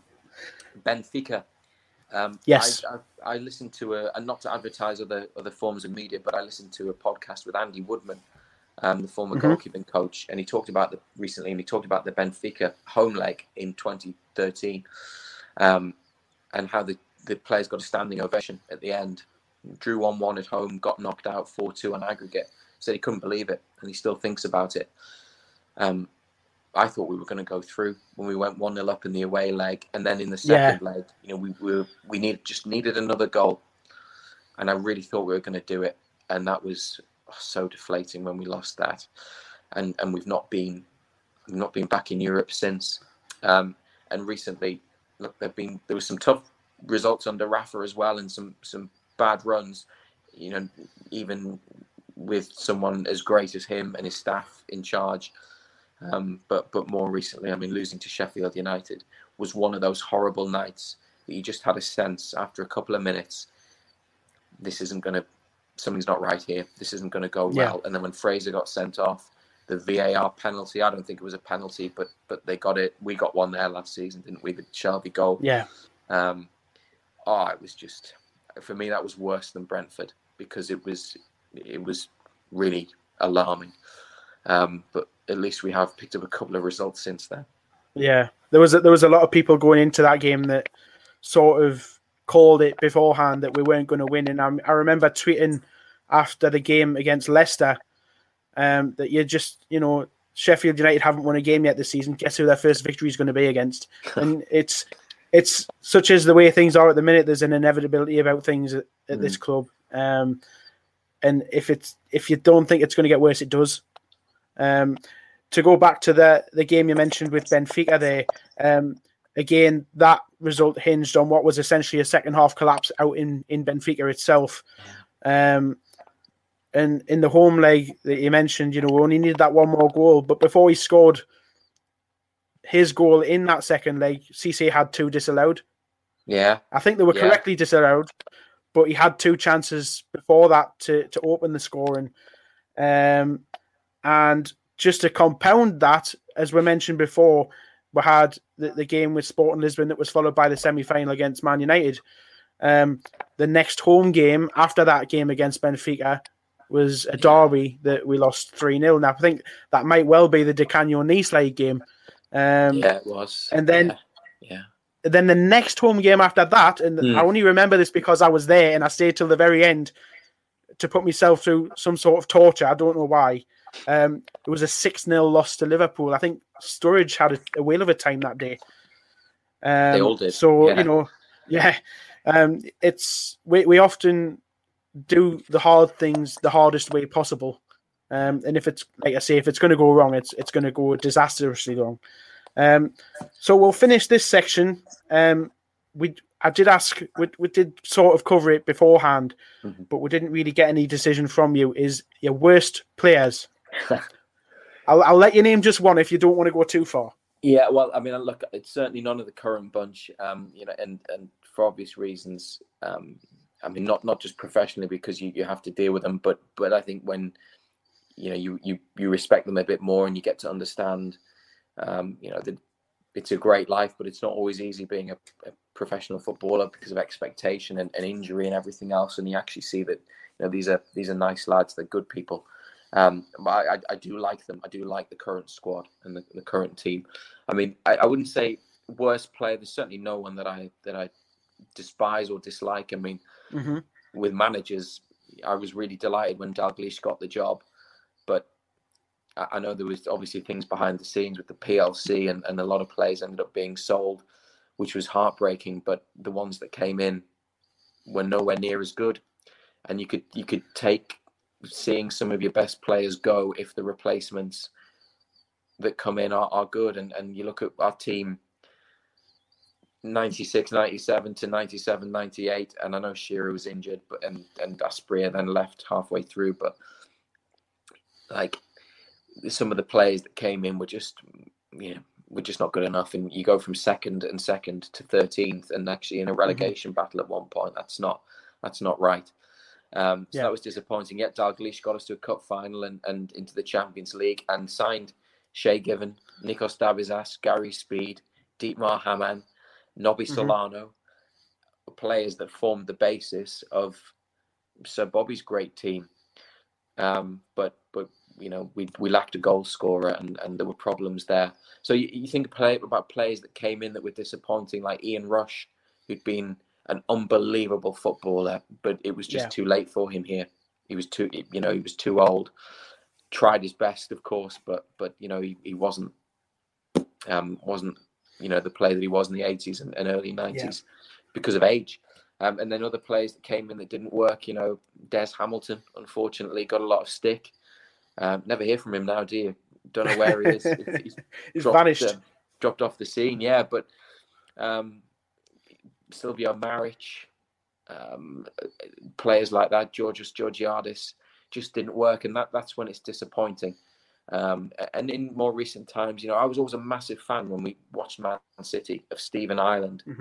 When we signed him, I was delighted, but he only played twice, and I don't quite know what was wrong, but that was disappointing because he'd been a great player. He'd been really effective goal-scoring midfielder.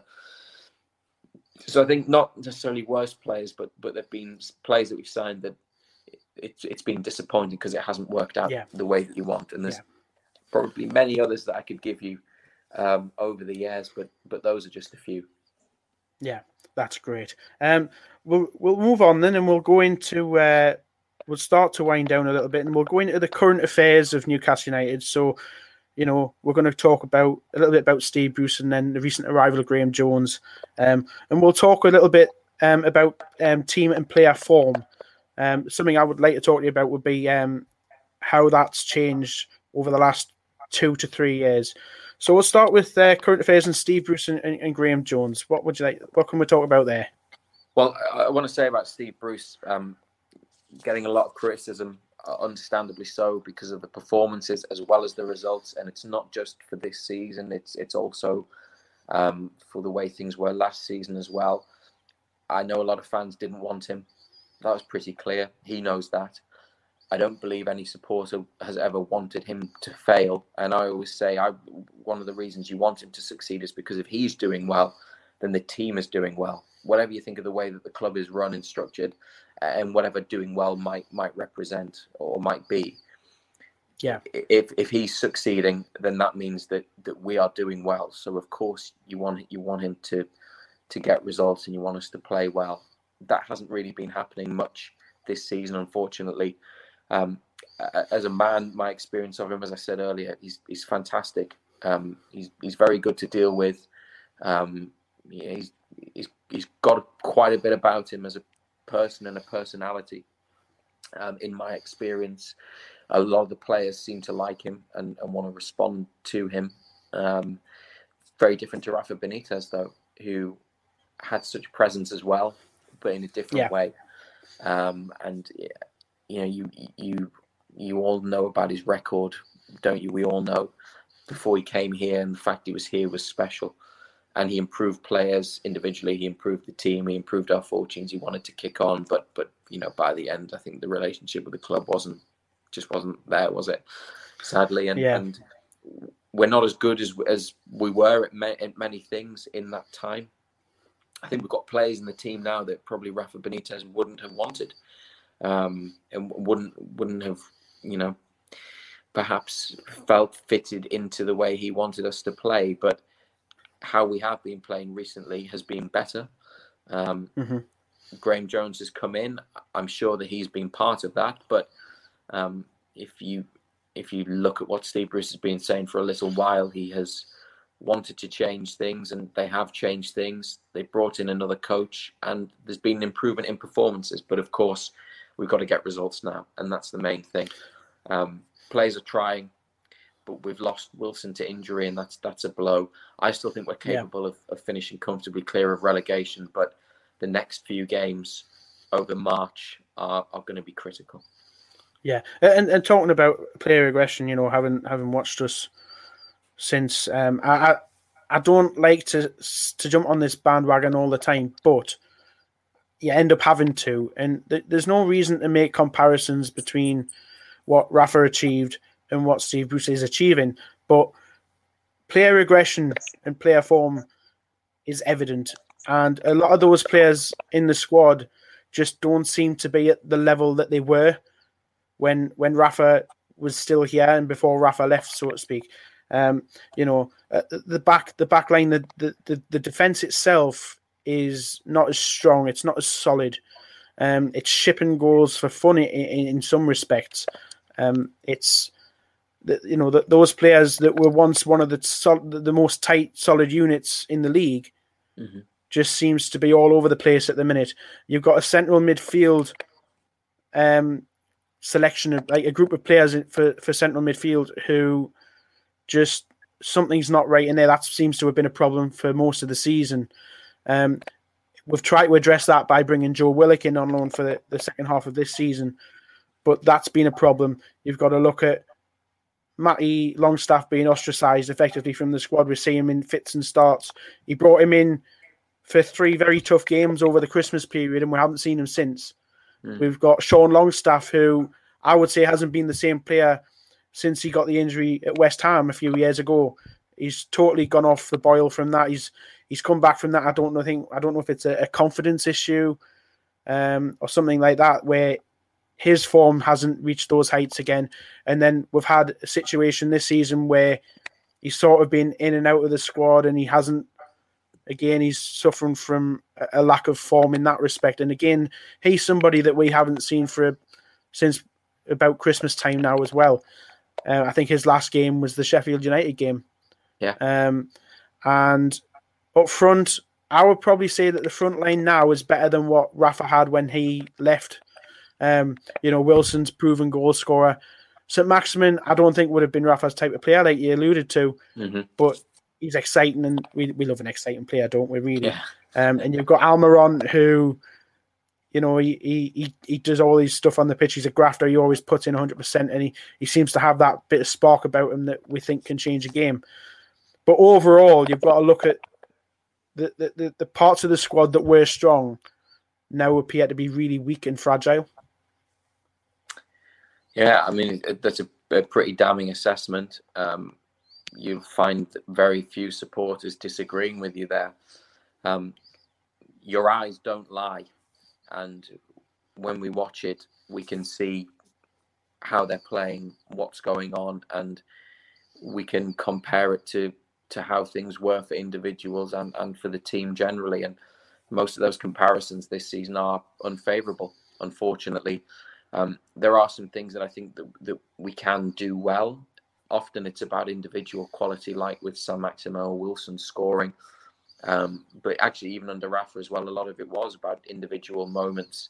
And under Bruce and under Benitez, quite a lot of that's been from goalkeeper, from Dubravka and from Darlow.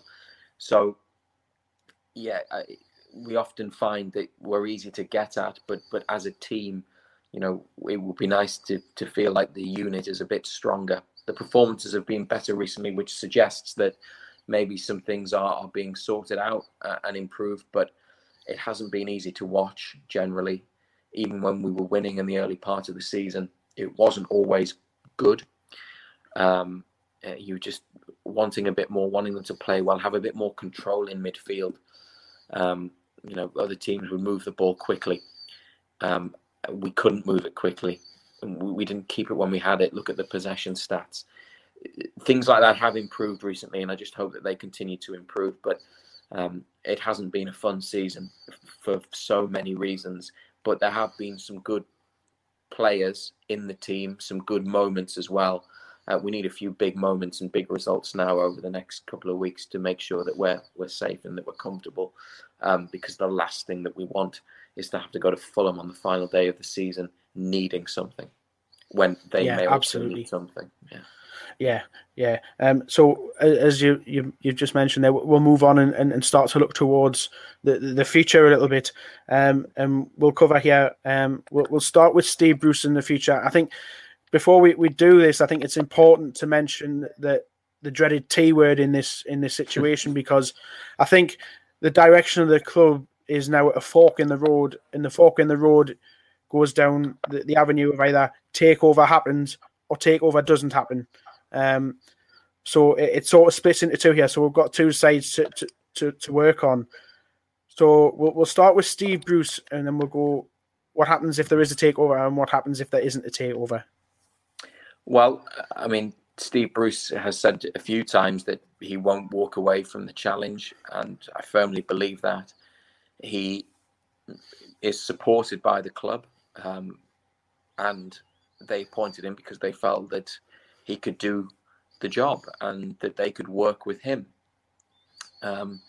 He came in at a difficult time, and we were actually safe last season before the campaign was suspended in terms of the number of points. So while the beginning of last season was a bit worrying, and I know there were, performances weren't always great. It was a lot more comfortable than this year has been. He will be as keen as anybody to make sure that we are safe as soon as possible. He signed an initial 3-year contract. People wonder would he lose his job, and it's not really been the sort of thing that they've done, is it? Get rid of managers in bad times. Now, I know McLaren was replaced by Rafa, but that was in the middle of March. Chris Hughton was also manager until the December of the first season back up. But look at the problems Alan Pardew had, and with bad runs at times after a great season, and the tension between him and the fans and the club, and they stood by him, and he left of his own accord in the end. So I feel that they will continue to try to support Steve Bruce. But the future of the club is the direction. It is whether there's a takeover or not, whether it's this one or another one that may come about if this one doesn't go through. The one thing that has become clear in the last year or so is that Mike Ashley does really want to sell Newcastle. And I know some people have doubted that before. And this time he's got wealthy, willing buyers. And for reasons, in fairness, that can't really be thrown at Mr. Ashley, it hasn't received approval. And obviously arbitration proceedings have begun. So we just have to wait and see. But like everyone, I've just got severe takeover fatigue. I'm sick of talking about it. I'm sick of hearing about it. Kind of just want to know one way or the other. Give us the news that most fans want, or put us out of our misery. I've no doubt that the people who are part of the consortium that have been trying to get it, whether that's Amanda Staveley and her side, the Rubin brothers and the family, and the people involved with Saudi Arabia, I've no doubt that they would change things, and they seem to have a real plan for that, to show the club some love that they would feel that it needs, and also take us in a different direction. And I think,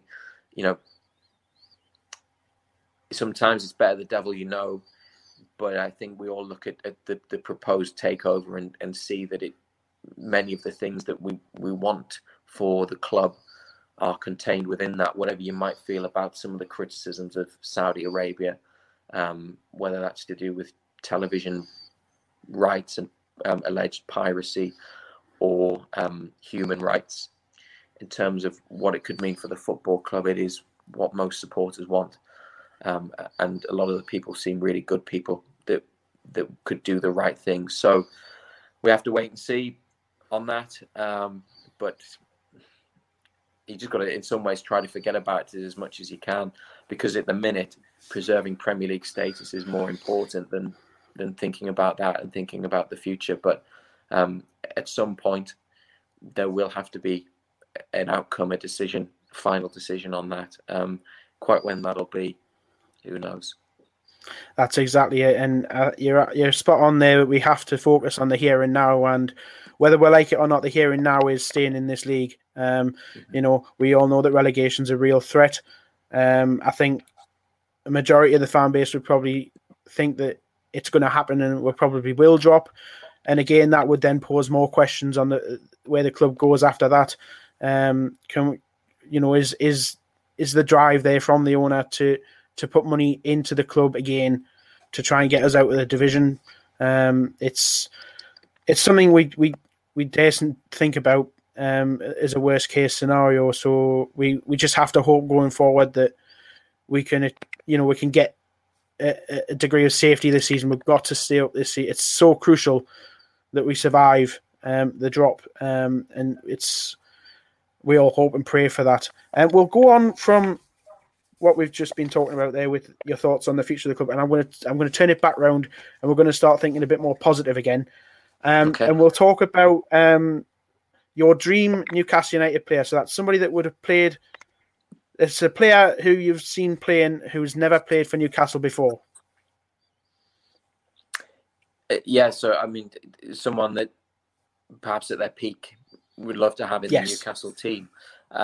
There's one player that I've always enjoyed watching who's no longer in the Premier League but still playing, and it's David Silva, who was at Manchester City, and he just could do everything well and help make them tick. I mean, in a great team, he was a great footballer, and it just made difficult things look so easy.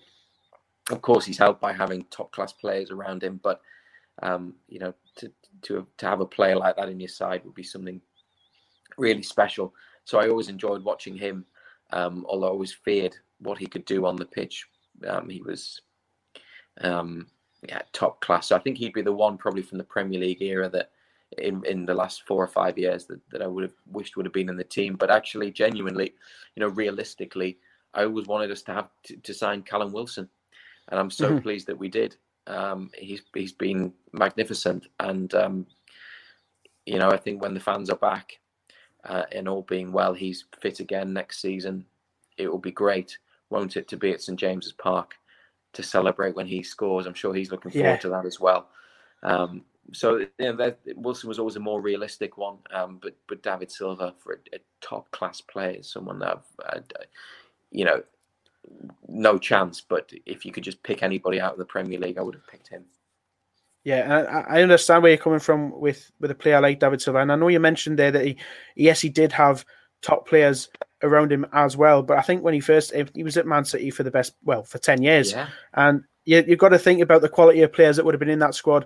And I know Man City were on the rise then when he came in 10 years ago, but there still would have been some players in that squad that he would have brought on and improved just by being there and around them. And you've got to look at who's coming through from like the Man City Academy side of things now, and he certainly must have had some sort of impact in doing that, because you've now got Phil Foden breaking into their first team, and he was quite often seen as somebody that was in the mould of a David Silva. I think he's developing into a completely different type of player now. So it's not just the fact that you've got David Silva in your squad, it's the impact he would have on other people around him. Yeah, well, having good players around you helps make you better. But if you're one of the best players, you can help other players, young and old. And that's really, I think what you said there about his influence is really significant. You know, I think we probably all know ourselves in Newcastle when, you know, we had Shearer up front, leading the line, leading the team. You know, what a lift that must have been to the players behind him, knowing that his reliability when it comes to scoring a goal, but defending corners with his headers, holding up onto the ball, everything that he did in the latter years or in earlier years, you know, being able to run away, get in behind, that kind of thing. When you've got top class players, everyone benefits. I dare say, just to interrupt you there, you could even go far back as to say Kevin Keegan when he first came to the club in 1982. And he was sort of the figure that galvanised the team into promotion in 84. Well, I think twice he's had a transformative effect on the club as player and manager. And I would agree with you. You know, for the club at that point, again, I wasn't around, but you know, you learn about that period, and for them to get a star like him was a shock, and a shock when he came back as manager as well. But you're absolutely right. But that's why he's so loved, isn't he? On the subject of Keegan, because he did it as player, he did it as manager, and he came back. Sadly, it ended in tears. But I don't think there's anyone that's done more for Newcastle United, and you know, that's with respect to Shearer and Sir Bobby Robson and others, to transform the club than Kevin Keegan.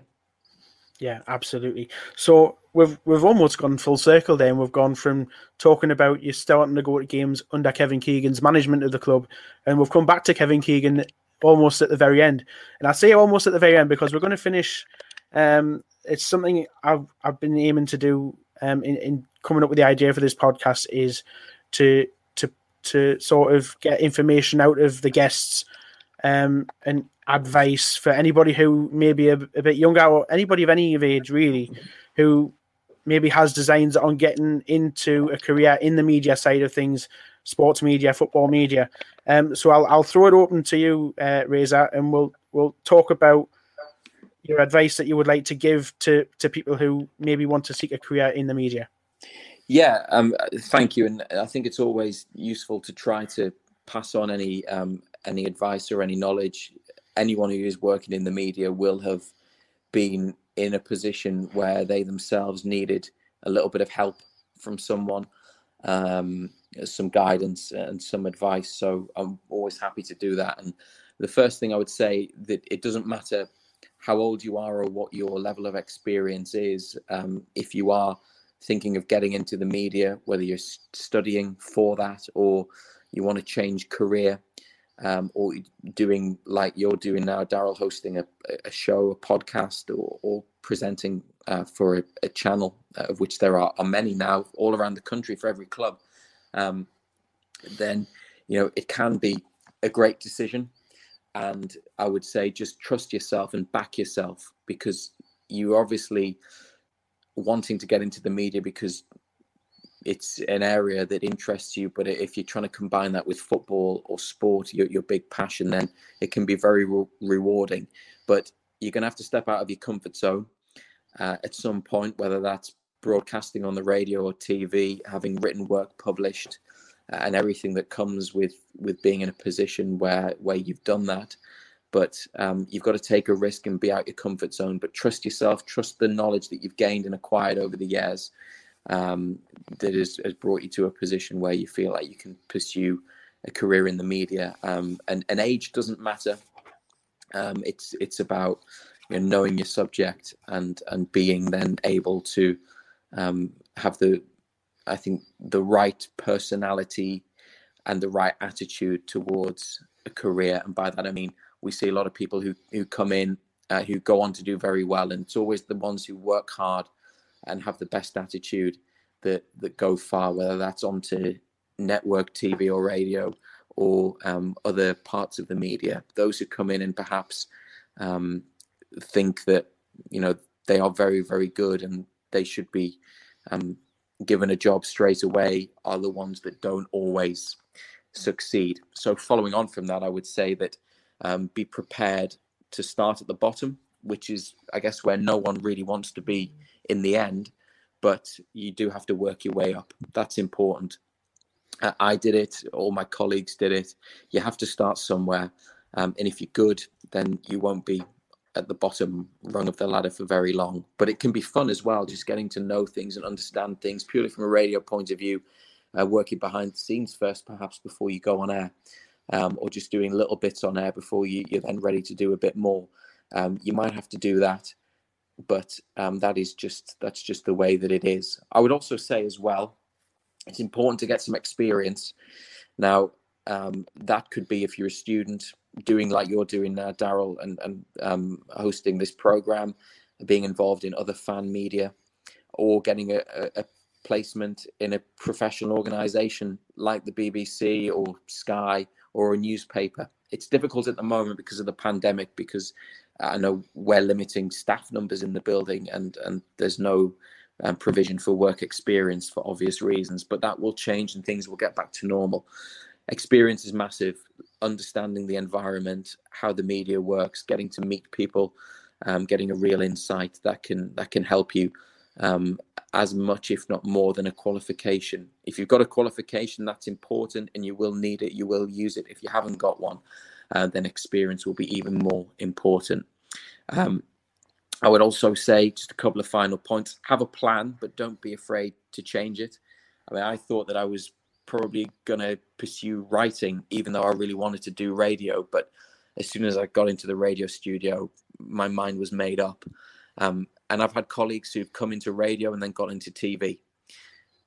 People who've been in broadcast media that have left and gone and worked for football clubs, and which is actually another big way into the football media industry, working at a club, because a lot of them have huge media departments now.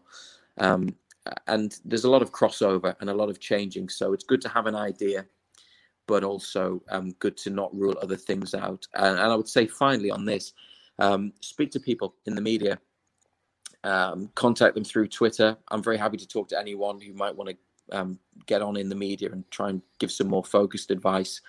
If you have a favorite football writer and you want to be a writer, ask them if they'll check some of your work, give you some feedback, or ask them for some advice, that kind of thing. Write to a radio station. If you wanted to do radio, and I love radio, and I would always advise people to go and do so. And that can be contacting a student radio station, hospital radio, and hospital radio actually do commentaries of Sunderland and Newcastle matches for their audience. It's not widely available, but that's a way into broadcasting. That's going to be key. So things like that are really important, that experience, but that only comes about through contacting people and making contact. So those are the tips that I would give anybody now generally, but if anyone does want to ask for any more advice, I'll be very happy to help.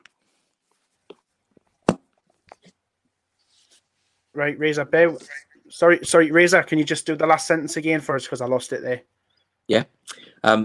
Sorry. I mean, I'll say, those are the key things that I think anyone wanting to get on in the media should focus on. But if anyone does want any more advice, then feel free to contact me and I'll be very happy to help.